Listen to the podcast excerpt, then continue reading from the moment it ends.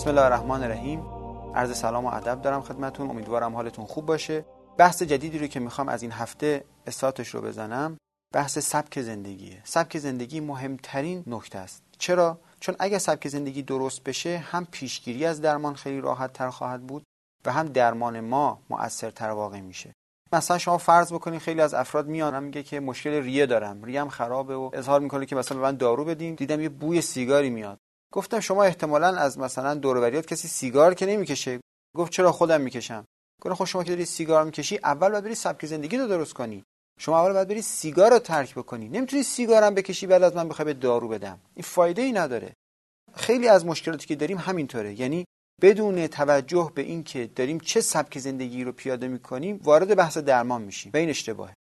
یک نفر میاد میگه من گرفتگی عروق دارم من مشکلات قلبی دارم. خیلی از مشکلات مثلا چربی خونم بالاه. از اون طرف داره مثلا روغن مایع و نباتی و روغنای صنعتی رو داره استفاده می‌کنه. خب این هیچ وقت به درمان نزدیک هم نمیشه. فقط در کوتاه مدت یا متاسفانه میره از داروهای شیمیایی مثل آتروواساتین استفاده می‌کنه. خب چربیای بد به بدنش نمی‌رسه چربی خوبم به بدنش نمی‌رسه. امگا 3 امگا 6 اینا هم از بدن خودش دور می‌کنه تحلیل عضلانی و خیلی از مشکلات دیگه دامنگیرش میشه. نکته دومی که در بحث سبک زندگی می‌خواستم خدمتون عرض بکنم پرهیز از وسواسه متاسفانه خیلی وقتا خیلی از حتی همکارای من باعث وسواس در مردم شدن. یهو میان میگن که آب لوله کشی نخورین. آب لوله کشی خیلی مضر این آبا کلور داره یا تو بعضی از کشورها فلوراید داره. این خیلی مضره. بعد خب اون فرد میگه چیکار کنم؟ میگن که شما آب معدنی بخور دو روز بعد آب معدنی نخورین. چرا آب معدنی مواد نگه دارنده داره؟ شما آب معمولی بریزی چقدر میمونه اونم؟ خب چیکار بکنم؟ مثلا میگن که آب بجوش. آب میجوشون نه آب جوشونده نخورین. باز بعد چند وقت. چرا؟ چون این آب سنگین میشه وقتی میجوشه این اتفاقات واسش میفته. بعد میگه خب چیکار کنم؟ میره تصویه می‌گیره. تصویه می‌ذاره تو خونش بعد یک مدت میگن آب تصویه داره می‌خوری؟ خیلی مضره. املاح آب کلا گرفته. شما پرنوشی پر ادراری می‌گیری چون املاح بدنت میاد پایین. از اون طرف بعد چند وقت که فیلترش کثیف بشه از زمانی که شما همینجور بدون تصفیه آب آب استفاده بکنی بدتر میشه و خلاصه توی یک تنگنایی توی چند راهی می‌ذارن مردم رو که دیگه اصلا جایی نمیمونه. همش میفته به وسواس. احساس می‌کنه که همش شده همین چیزایی که داره مضر و استفاده می‌کنه. یا اینقدر کار سخت میشه. شما مثلا بعد آب بارون آب بارون هم که باز دوباره باز یه پیدا میشن میگن که الان باروناش اسیدی شده نمی‌دونم. آلودگی هوا زیاده باید صبر کنید یا باید بری آب چاه خوب استفاده کنی باز اینو باید بری آزمایشگاه. خب واقع مطلب اینه که برای مردم مقدور نیست. و باید سعی کنیم پیشنهاداتی رو بدیم که مقدور باشه. این یه نکته. نکته سومی رو که می‌خواستم خدمتتون عرض کنم یک اصطلاحی داشتن قدیمی ها می‌گفتن که ضرب مثلا میگن سر کیسه رو صفر چسبیده ته کیسه بازه. می‌گفتن یه نفر بوده می‌خواسته بره برنج بخره یا مثلا گندم بخره. از یک کیسه می‌خواسته بریزه توی کیسه دیگه. این کیسه رو گرفته بوده. خیلی حواسش بوده یه دونه برنج یه وقت نپره بیرون. یک دونه مثلا گندم نپره بیرون که مالش حروم بشه. خیلی صفر قرص گرفته بوده حواست باشه نریزه ولی تای کیسش باز بوده داشته از اون همجور میریخته بیرون. واقع مطلب اینه که خیلی وقتا ما توی بحث سبک زندگی روی سه چیزای کوچیکی مطب خشخاش می‌ذاریم که مردم رو از بحثای خیلی مهمتر خودشون باز میداریم. مثل همین آب که خدمتتون از کم البته آب خیلی مهمه خیلی مهمه و من توی بحثم آب رو آوردم. اما اگر قرار باشه که خیلی بخوایم مطب خشخاش بعضی از قسمت های آب بذاریم مقدور نیست. اگر من بخوام اینجا همین الان میگم که شما همه چیتون مضر. همین لباسایی که پوشیدین اگه مواد داشته باشه مضره. تو این هوای آلوده که دارین تنفس می‌کنین مضره. اینجا نشستین هیچی. اصلا فرض کنید یک نفری تمام لباساش هم نخی. هوا هم خیلی خیلی تمیز. توی خونش انواع مثلا تصفیه هوا رو گذاشته و تهویه خیلی خیلی خوب. خب از اون طرف امواج وای فای و امواج آنتن ها و ماهواره ها و اینا رو می‌خواین چیکار کنیم به هر حال در شرایطی هستیم که خیلی مباحث مضر زیاد شده.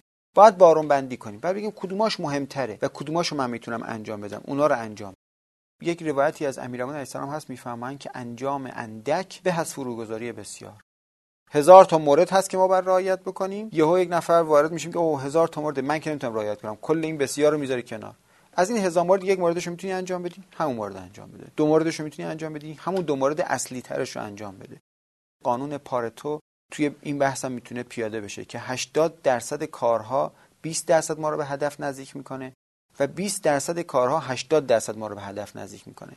توی بحث سبک زندگی 20 درصد رو الان اینجا براتون آوردم که این 20 درصد بیش از 80 درصد مؤثره در زندگی شما. نکته سومی که می‌خوام خدمتتون عرض بکنم نکته دومم این بود که عمل تا جای ممکن. نکته سوم اینه که سعی کنین استمرار داشته باشین. استمرار استفاده موجب ایجاد فرهنگ میشه. یعنی اینکه امروز یک نفر میره کتابی رو می‌خونه می‌بینه نوشته که مثلا فرض کنید عناب خیلی مفید است. میره 5 کیلو عناب می‌گیره شروع می‌کنه به زیاد خوردن دل دردم میشه هزار تا مشکل ایجاد میشه. اثری هم در بدنش نمی‌ذاره. اما اگر هر روز 7 دونه 8 دونه بخوره اون اثر در بدنش ماندگاره. چطور اومدن چیزای مضر رو الان برای ماها فرهنگ کردن؟ استمرارش باعث ایجاد فرهنگ شده. یه چای تلخ بد طعم رو که ما هم همه هم می‌دونیم که بعد تازه بهش رنگ هم زدن عطر مصنوعی هم بهش زدن.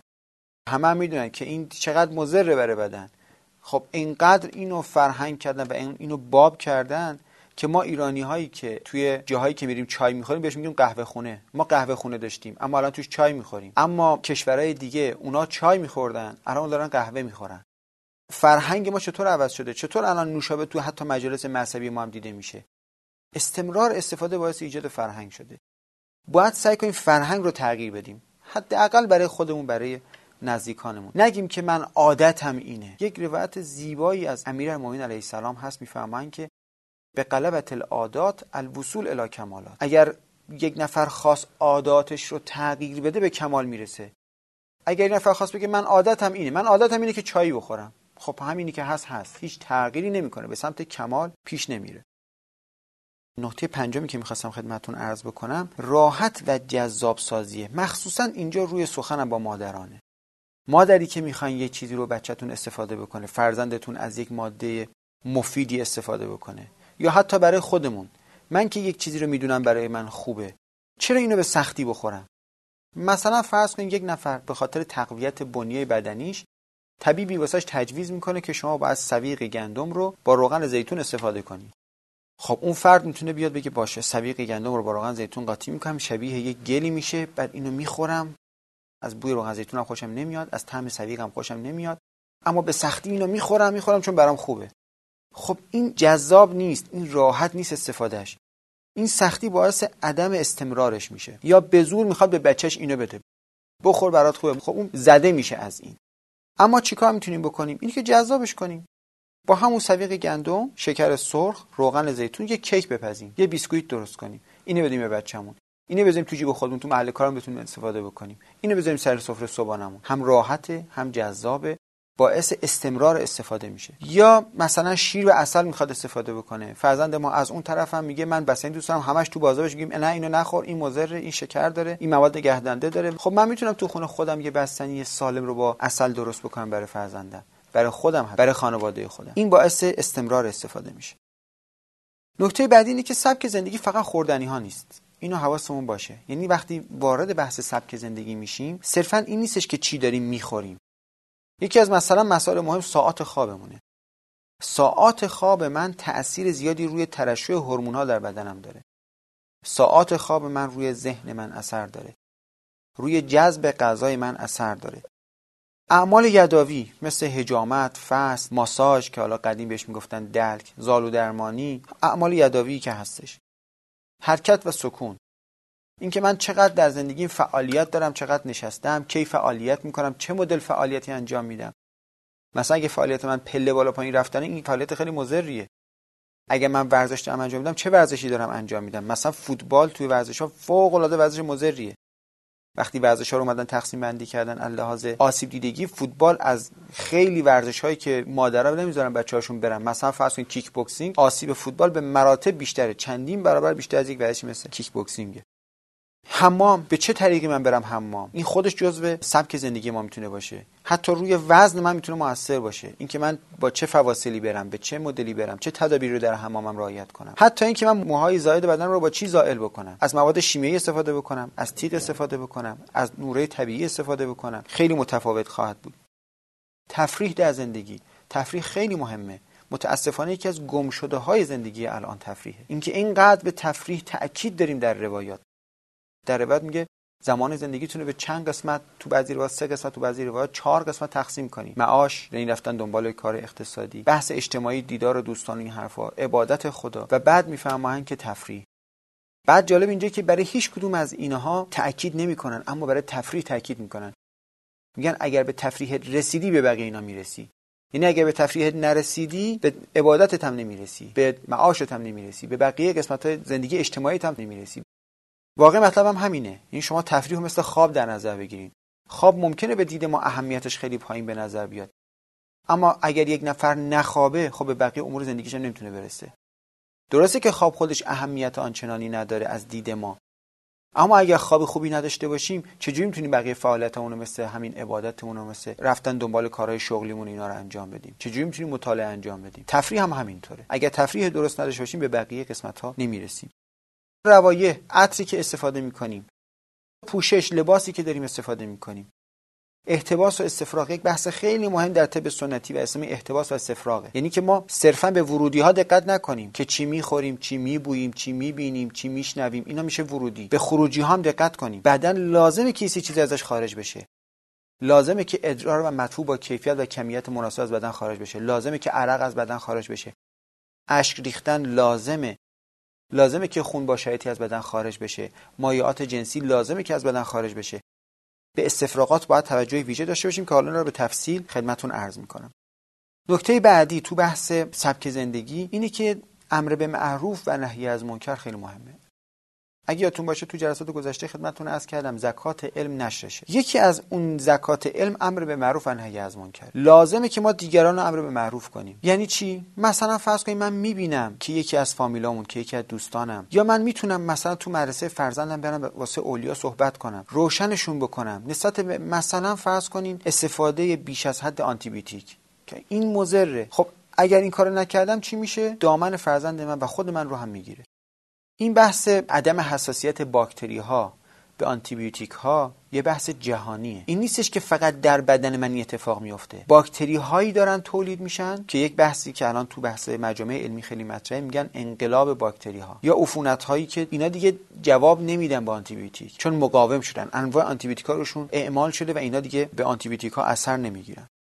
یا حتی سرمایه کشور. شما ببینید یک نفری که فعالیت نداره روغن های مضر می‌خوره. عرض کنم خدمتتون که سیگار می‌کشه. خب این نه فقط به خودش ضربه اقتصادی می‌زنه به کشور من داره ضربه اقتصادی می‌زنه. یعنی سوبسید زیادی که واسه درمان داره داده میشه این از جیب همه مردمه. یعنی اون کسی که برای سلامتی خودش ارزش قائل نیست اون کسی که به سلامتی خودش اهمیت نمیده مریض میشه و از خدمات درمانی زیادی استفاده می‌کنه. جامعه رو به سمت افسردگی می‌بره.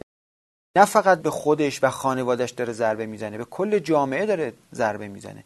پس لازمه که ما برای همه این کار رو انجام بدیم امر به معروف و نهی از منکر داشته باشیم. نکته بعدی اینه که تو خیلی از قسمت ها مثل مثلا مسلحات اینا احتیاج به تخصص داره. یعنی خیلی وقتا مردم فکر می‌کنن اگر یه چیزی گرمه با یه چیزی سرد خوردنش دیگه شد متعادل. یا یه چیزی سردی رو با یه چیزی گرم خوردن دیگه این شد متعادل. مثلا فرض کنیم یک نفر بگه که من گوشت قرمز رو می‌خورم با سماق. گوشت قرمز میشه گرم و تر سماق میشه سرد و تر. آیا اینا با هم دیگه کامل شدن دیگه برابر؟ یه نفر بگه من ماست می‌خورم سرد و تره ماست رو با زنیان می‌خورم گرم و خشکه. اینو میریزم حتی انقدر زنیانشو بعضی وقتا زیاد میریزم که گرمی من می‌کنه. آیا واقعا طبع این گرمه؟ یک نکته بسیار مهم اینجا هست که اینو طبیب تشخیص میده. که کدوم یکی از اینها ماندگار کدوم یکی از اینها ماندگار نیست. حالا البته من نکتهش به شما توضیح میدم چون شما باید اینو متوجه بشید آیا خوردن خرما بعد از ماهی طبع نهایی این رو در بدن من گرم می‌کنه یا سرد؟ تمام نکته در یک قسمت خلاصه میشه. میزان ماندگاری. گوشت گوسفند یک ماده پروتئینیه. یک ماده خونساز پروتئینی عضله ساز اگر یک نفر گوشت گوسفند بخوره گوشت و خون و پوستش و همه چی از این ماده گرم رشد می‌کنه و این اثرش در بدن ماندگاره. یعنی اگر یک نفر هر ده روز هم یک بعد گوشت بخوره این اثرش تا ده روز آینده باقیه. حالا اگر این گوشت گوسفند رو با یه چیز سرد بخوره مثلا با سرکه انگور بخوره با سماق بخوره آیا سرکه و سماق پروتئین دارن؟ نه. کربوهیدرات دارن؟ نه. چیزی ندارن که ماندگار باشه. اتفاقا به خاطر اسیدیته که دارن باعث جذب بهتر آهن و پروتئین گوشت میشن. آنزیمای کبدی رو میشورن. باعث متابولیزه کردن بهتر اون پروتئین گوشت میشن. خب این چه چیزی رو باعث میشه؟ پس بدن من با خوردن اون سرکه همراه گوشت اتفاقا گرمتر میشه. برایند نهاییش میشه گرم. درسته که در کوتاه مدت اگر من سرد مزاجم ماست بخورم سردیم می‌کنه. میام ماست رو با زنیان می‌خورم. باعث میشم در حازمه خودم اسیدیته و حالت قلیاییش با هم برابری کنه. من سردیم نکنه اما در بلند مدت چه اتفاقی میفته؟ ماست املاح فوق العاده بالا و پروتئین فوق العاده سرد داره. اما زنیان هیچ کدوم اینا رو نداره. باعث میشه در بلند مدت بدن من به شدت سردتر بشه. پس این بحث مصلحات رو هم حتما توجه داشته باشیم که باید بدونیم که چه غذایی می‌خوایم. صرف رعایت مصلح جز سبک زندگی ما نیست. این نیستش که بگیم گوش مرغ برای چی بده؟ یه نفر بگه سرده. اینم خب گوش مرغ رو با زیره می‌خوریم. نه این حلش نمی‌کنه. نکته آخری هم که می‌خواستم خدمتتون عرض بکنم بحث اینه که بله ما در تدابیر حازمه چجوری بخوریم چی بخوریم کجا بخوریم اینا رو کامل توضیح میدم خدمتتون یک بحثی فراموش نشه. اونم این که مهمترین چیز در سبک زندگی مهمترین چیز در خوردنی ها در پوشیدنی ها میزان شبهناک بودن یا حلال بودنشه. یعنی اینکه من این غذایی که دارم استفاده می‌کنم چقدر این پولی که من به واسطه این در آوردم حلاله. بسیار در در ما مؤثره. انقدر مؤثره که بعضی از افراد به پیامبر خدا مراجعه می‌کنن. عرض می‌کنم خدمت پیامبر که من فلان مشکلی دارم فلان مریضی رو دارم. پیامبر که می‌خوام بهش نسخه بدن نمیگم برو اینو بخر بخور. میگم برو این پول از مهر زنت بخر بخور. برو این پول رو مثلا فرض کن دو درهم می‌خوای این دارو رو بخری. برو به خانم بگو که شما مثلا 50 درهم مهرته. این دو درهم به خاطر مهر تقدیم به شما این میشه جزء ملک خانومه. خب حالا این مال میشه حلال پاک طیب طاهر. دیگه به خانم شما مربوط نیست شما از کجا این مالو در آوردی حالا از خانم درخواست می‌کنی که اینو اگه میشه به من ببخش می‌خوام برم واسه خودم دارو بخرم. این مال پاک و تمیز و حالا بگیر برو دارو بخر. اثرش در بدن تو فرق می‌کنه. حلال بودن لقمه ای که می‌خواد باش دارو خریداری بشه می‌خواد باش غذا خریداری بشه در درجه اول اهمیت انشالله جلسه آینده باز بقیه نکات رو خدمتتون عرض خواهم کرد.